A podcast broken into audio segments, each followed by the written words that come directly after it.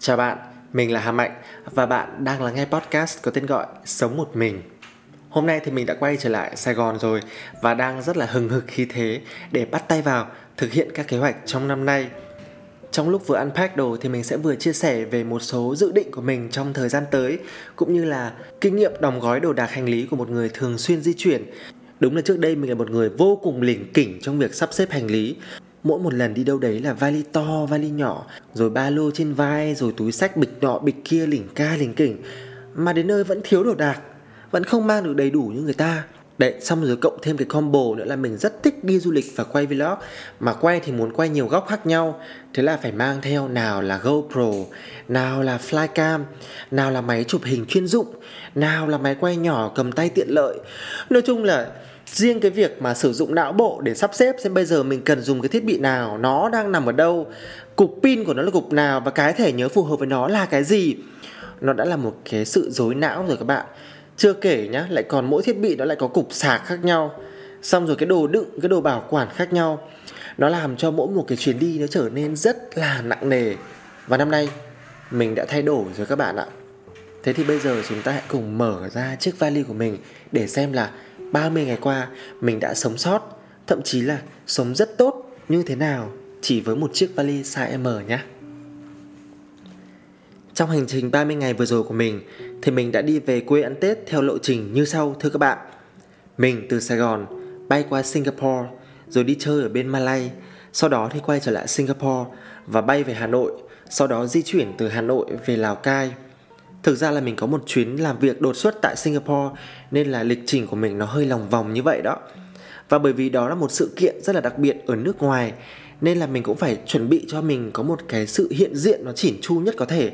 Mình không thể nào ăn mặc toành toàng như là khi mình ngồi ở nhà và thu âm podcast Sống Một Mình được. Đó, thế thì bạn mà càng đi đâu và bạn càng nghiêm túc chỉn chu đầu tư cho bản thân ấy, thì mọi người sẽ càng đánh giá về tác phong, về sự chuyên nghiệp của bạn. Thì cái chuyến đi nước ngoài này nó kéo dài bốn ngày ba đêm. Và mình nhẩm tính là sau đó mình cũng sẽ trở về quê và mình cũng sẽ ăn Tết. Và Tết ở ngoài quê mình thì rất là lạnh giá. Như vậy thì mình sẽ phải chuẩn bị đồ đạc để làm sao vừa có thể đi sự kiện ở nước ngoài mà lại vừa có thể mặc đồ đấy cho mùa Tết năm nay luôn. Nên phù hợp nhất nó nên là cái trang phục mà nó dày dày một chút, nó có thể nhiều layer và bạn có thể mặc nó trong điều kiện nhiều thời tiết khác nhau. Mình quyết định mang theo hai cái áo khoác trong chuyến đi lần này. Như vậy mình sẽ chuẩn bị luôn ba bộ đồ trông có vẻ trang trọng, nghiêm túc, hơi cầu kỳ một chút để chuẩn bị cho những ngày mà chúng ta ai ai cũng cần phải gọi là chỉn chu đẹp nhất có thể. Để mà lựa đồ như vậy á, thì tốt nhất bạn cần phải lưu ý một điều là tất cả những cái item này nó có thể mix and match với nhau, và quan trọng nhất là nó đều phù hợp với một đôi giày duy nhất mà bạn sẽ mang. Vâng thưa các bạn, mình chỉ mang theo đúng một đôi giày để mà dạo phố phường, ăn mặc, đi sự kiện, về quê ăn Tết thôi. Bên cạnh đó, mình mang theo một đôi giày nữa, nhưng đó là đôi giày thể thao, bởi vì một người như mình không thể nào thiếu đi cái sự vận động được ấy. Và bên cạnh đó thì giày thể thao sẽ giúp cho bạn trong những cái trường hợp mà bạn rất là mỏi chân, bạn đi đường dài á, thì bạn cứ mang nó vào cho nó khỏe khoắn. Thế nên dĩ nhiên là mình cũng mang theo hai bộ đồ thể thao và một chiếc áo khoác thể thao mỏng nhẹ. Mình chọn loại áo thể thao dài tay bởi vì như vậy thì mình vừa có thể mặc được lúc mà mình ở nước ngoài, mà khi mà mình về quê trời lạnh giá thì mặc vào vẫn rất là phù hợp để luyện tập.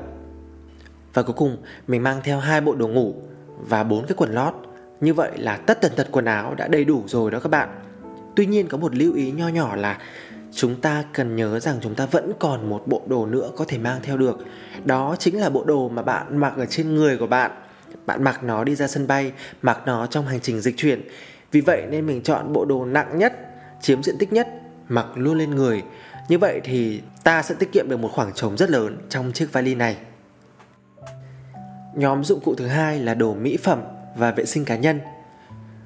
Xin lưu ý là tất tần tật những cái thứ dụng cụ mà cầu kỳ phức tạp và nhiều thứ vụn vặt lẻ tẻ chi tiết này ạ, mình sẽ gom hết vào trong một cái bịch. Như vậy thì ta chỉ cần một cái bịch này mang vào nhà tắm là sẽ không cần phải chạy đi tìm đâu là thứ đắp vào mắt, đâu là thứ bôi lên trán, đâu là thứ để vuốt tóc, rất là phức tạp, tốn thời gian đúng không các bạn. Một bịch thôi. Và để đựng vừa trong một chiếc bịch nhỏ này thì hãy nhớ rằng chúng ta cần phải chọn những cái món đồ mà có size nhỏ, size đi du lịch càng tốt. Và bạn nào mà đã dấn thân vào con đường chăm sóc da thì sẽ biết là để mà gom hết cái đống đồ mỹ phẩm của chúng ta đi thì nó rất là phức tạp, rất là tốn. Nên mình cũng sẽ phải tối giản chu trình chăm sóc da trong quãng thời gian dịch chuyển này. Không thể nào mà ngày nào cũng bày vẽ ra bảy tám bước được. Xong rồi chưa kể là có nhiều người kỹ họ còn mang theo cả dầu gội đầu, sữa tắm, loại chai to đùng. Cứ như thể là họ mang cả cái phòng tắm nhà họ đi, lại còn cả kem tẩy da chết nữa. Mình phải bỏ hết những cái thứ đó ra bên lề. Bởi vì thực tế mà nói, khi mà bạn xác định hành trình của bạn, bạn đi đâu và làm gì thì cũng đều có sẵn những cái vật dụng đó rồi. Hoặc kể cả không có đi chăng nữa, bạn cũng có thể mua nó ở bất cứ một cái cửa hàng tạp hóa nào. Nên hãy nhớ rằng thứ nào không cần thiết, thứ nào dễ tìm thấy thì tốt nhất là bạn đừng cho nó vào trong chiếc vali này. Nhóm vật dụng thứ ba, đó là thiết bị quay phim. Đây, để mình kể cho các bạn nghe câu chuyện xương máu của mình năm ngoái. Mình leo lên một trong những đỉnh núi cao nhất Việt Nam là đỉnh Kỳ Quan San. Và thưa các bạn, để mà mang về được những cái hình ảnh mà chia sẻ đến mọi người trong cái hành trình leo núi này á, là mình đã phải thuê riêng một anh porter để anh ấy đựng hộ mình thiết bị quay phim. Vì nó rất là phức tạp các bạn ơi, như mình chia sẻ đó, mình mang theo quá trời thiết bị mà vẫn lo lắng là chưa đủ. Bởi vì nói thật là đã chạy vào cái con đường đua công nghệ này thì nó sẽ không bao giờ có điểm dừng. Năm nào cũng sẽ có những mẫu máy quay mới, năm nào cũng thấy người ta có những cái góc quay vô cùng độc đáo, mới lạ, sáng tạo và mình muốn học theo người ta. Thế nhưng mà lúc mà vác hết lên trên vai rồi, xong rồi leo lên núi thì thực sự cảm thấy tại sao mình tự làm khổ mình như thế. Và mình làm cho cái chuyến đi của mình nó mất đi cái sự hứng khởi của một con người khám phá đích thực. Mà bởi vì mình cứ chăm chăm vào việc là mình phải quay phim, mình phải làm phim, mình phải mang về nhà được ít nhất một cái vlog. Thì nói đến đây các bạn sẽ hiểu được nỗi khổ của những người làm vlog đấy, nó không hề đơn giản đâu các bạn ạ. Năm nay mình quyết định là tối giản hết cỡ. Mình chỉ mang về nhà đúng một cái máy quay phim nhỏ gọn thôi các bạn ạ. Bên cạnh máy ảnh thì bởi vì mình làm podcast nên mình phải mang theo cái micro. Và mình để tất tần tật vào trong một chiếc hộp đựng nhỏ gọn như thế này. Nhưng xin lưu ý một điều rằng, với máy ảnh là một thiết bị đắt tiền, mình sẽ cố gắng không để nó ở trong vali khi mà mình đi máy bay, mà mình sẽ cho nó vào trong một chiếc ba lô. Và cũng ở trong chiếc ba lô này, mình sẽ để thêm những vật dụng quan trọng nữa, đó là một chiếc laptop. Và trong chiếc túi đựng laptop này thì đựng kèm một cái iPad và cả một chiếc máy đọc sách Kindle nữa. Có thể mọi người bắt đầu nghĩ là tại sao mình mang quá nhiều thiết bị như vậy, nhưng mà thực tế là mọi thứ nó gắn chặt với nhau, nó không thể tách rời được ấy. Cái iPad này chính là thiết bị dùng để thu âm, kết nối với lại micro. Còn cái máy đọc sách này thì chính là những cái khoảnh khắc mà ngồi ở sân bay và không biết làm gì thì mình sẽ lấy ra để nghiền ngẫm. Thực sự mà nói, bởi vì là mình đã đợi năm tiếng ở sân bay Nội Bài trước khi bay vào Sài Gòn đấy các bạn. Bởi vì từ Lào Cai quê mình đi xuống sân bay Nội Bài thì nó liên quan đến nhiều việc đổi phương tiện di chuyển khác nhau lắm. Nên là mình phải có cái thiết bị này để mà giết thời gian lúc mà ngồi đợi ở sân bay. Và với những người mang theo rất là nhiều những món đồ điện tử cầu kỳ thì bạn sẽ còn phải kèm theo đó là thiết bị sạc này, ổ cứng này, túi đựng pin này. Và pin thì phải đựng ở trong hành lý xách tay. Như vậy là nên nhớ cần phải có vật dụng để đựng tất cả những cái món đồ lẻ tẻ này, để không bị rối mắt, rối não, rối tung, rối mù lên mỗi khi ta cần tìm một món đồ nào đó nhé. Và năm nay bởi vì chọn tối giản chiếc vali này nên mình vẫn còn khoảng trống đựng một số vật dụng linh tinh khác. Như là mình có thể mang theo một chiếc bình đựng cà phê. Đây là cái bình mà mình rất là yêu thích.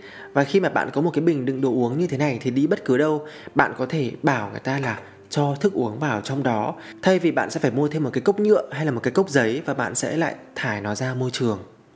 Mình cũng mang theo một cái túi tò te để khi đi dạo phố thì có thể đựng những cái đồ vật dụng cá nhân cần thiết của mình, mang theo đi bất cứ đâu. Mình mang theo một ít phụ kiện như là những cái vòng bạc hay là một chiếc đồng hồ để nó có thể phối với lại mấy cái bộ quần áo mà mình mang đi trong những ngày sự kiện. Và trong vali của mình thì vẫn còn khoảng trống, bởi vì lúc mà mình về quê á, thì mình có đựng hai bộ quần áo để mang về tặng cho bố mẹ của mình. Và khi mà bay ngược trở lại Sài Gòn thì mình quyết định cầm theo một cái bánh chưng. Mẹ mình thì gói cho mình vô vàn những nào là giò chả, nào là bánh kẹo, nào là bưởi nữa các bạn ơi. Nhưng mà chắc cái đấy phải đóng theo một cái thùng, chứ không thể nào mà xách mấy cái bịch xong rồi chạy chạy chạy chạy mang ra mang vào sân bay, nó rất là phiền phức. Nên mình quyết định là thôi bỏ lại hết ở nhà, những cái đấy con vẫn có thể mua được ở Sài Gòn. Và mình chỉ mang theo một cái bánh chưng thôi. Vì bánh chưng Tết ở quê thì nó ngon mà nhân nó nhiều, mà nó làm theo cái kiểu mà mình đã ăn quen rồi, mình rất là thích. Không thể tìm được cái bánh chưng giống như vậy ở Sài Gòn. Nên thôi mang đi để coi như là có kỷ niệm. Và rồi mình nhận ra một sự thật là trong suốt ba mươi ngày vừa qua, mình chỉ cần tất cả những vật dụng trong cái vali này là mình vẫn sống tốt. Tức là không cần phải đi mua sắm thêm quần áo hay là mọi thứ mà mình cần thiết để làm việc thì nó cũng vẫn có theo ở bên người mình đây rồi. Và dù cho mình có chuyển phát đến một thành phố khác để sống thì thực chất mình cũng chỉ cần một cái vali như thế này thôi. Tức là chúng ta có thể tối giản hết mức cuộc sống của mình chỉ bằng với một cái vali size M. Rồi cuối cùng thì cũng kết thúc chu trình unpack đồ đạc. Cảm thấy là đã sẵn sàng để bắt tay vào thực hiện những kế hoạch mới rồi, thì mình muốn tâm sự một chút về kênh podcast của mình. Mình bắt đầu làm podcast từ tháng chín. Và thực ra thì mình cũng không đặt một cái mục tiêu là mình sẽ phải ở đâu trên bản đồ những người làm podcast ở Việt Nam. Mình chỉ làm vì sở thích của mình, và mình, mình rất là thích được ngồi thu âm, được tâm sự và được chia sẻ với mọi người. Và cũng bởi vì mình đã lỡ mua cái micro có giá là hơn ba triệu này rồi, nên chẳng nhẽ mình không sử dụng nó. Thế rồi đến một ngày kia mình cũng thấy là mình đã tràn lên một vị trí gọi là hơi, vẫn chưa là phải là quá cao nhưng mà cũng hơi cao cao ở trên Spotify rồi.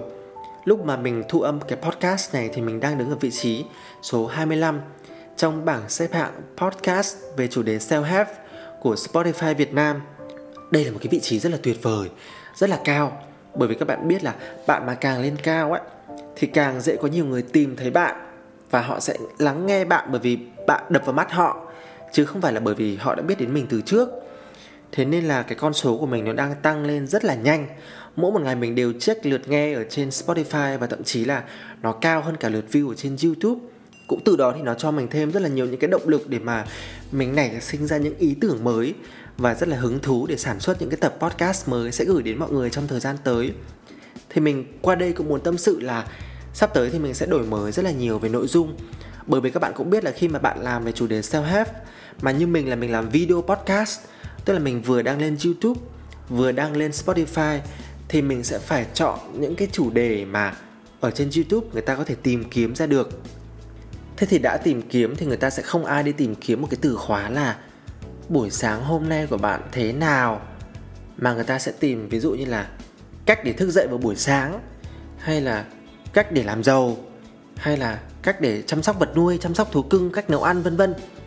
Nhưng mà cái đấy thì nó lại rất là không hợp để làm podcast. Vì podcast nó nên là những cái gì trải lòng, là những câu chuyện có nhiều cái tính chất tự sự của cá nhân người nói ở trong đó. Nên sắp tới thì mình sẽ tập trung nhiều hơn về những cái nội dung mà nó có một chút à, dấu ấn của riêng mình.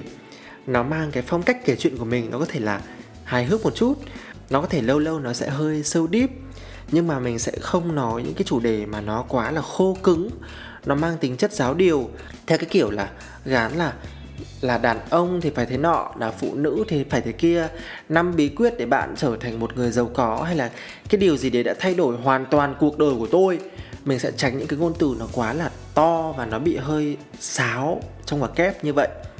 Mình sẽ chọn đi vào một cái đời sống bình thường hơn, một cái màu sắc mà nó giản dị, và nó tập trung vào nhóm chủ đề là tối giản, sống chậm lại một chút, và truyền cho mọi người một chút nguồn năng lượng để ta cảm thấy hứng thú khi mà nghe podcast mỗi ngày. Thì đó là một chút chia sẻ về tương lai của kênh podcast Sống Một Mình trong thời gian tới. Rất mong là mọi người sẽ tiếp tục chọn lắng nghe, yêu thương và cho mình thêm những lời chia sẻ, bình luận của bạn ở bên dưới mỗi một cái video podcast.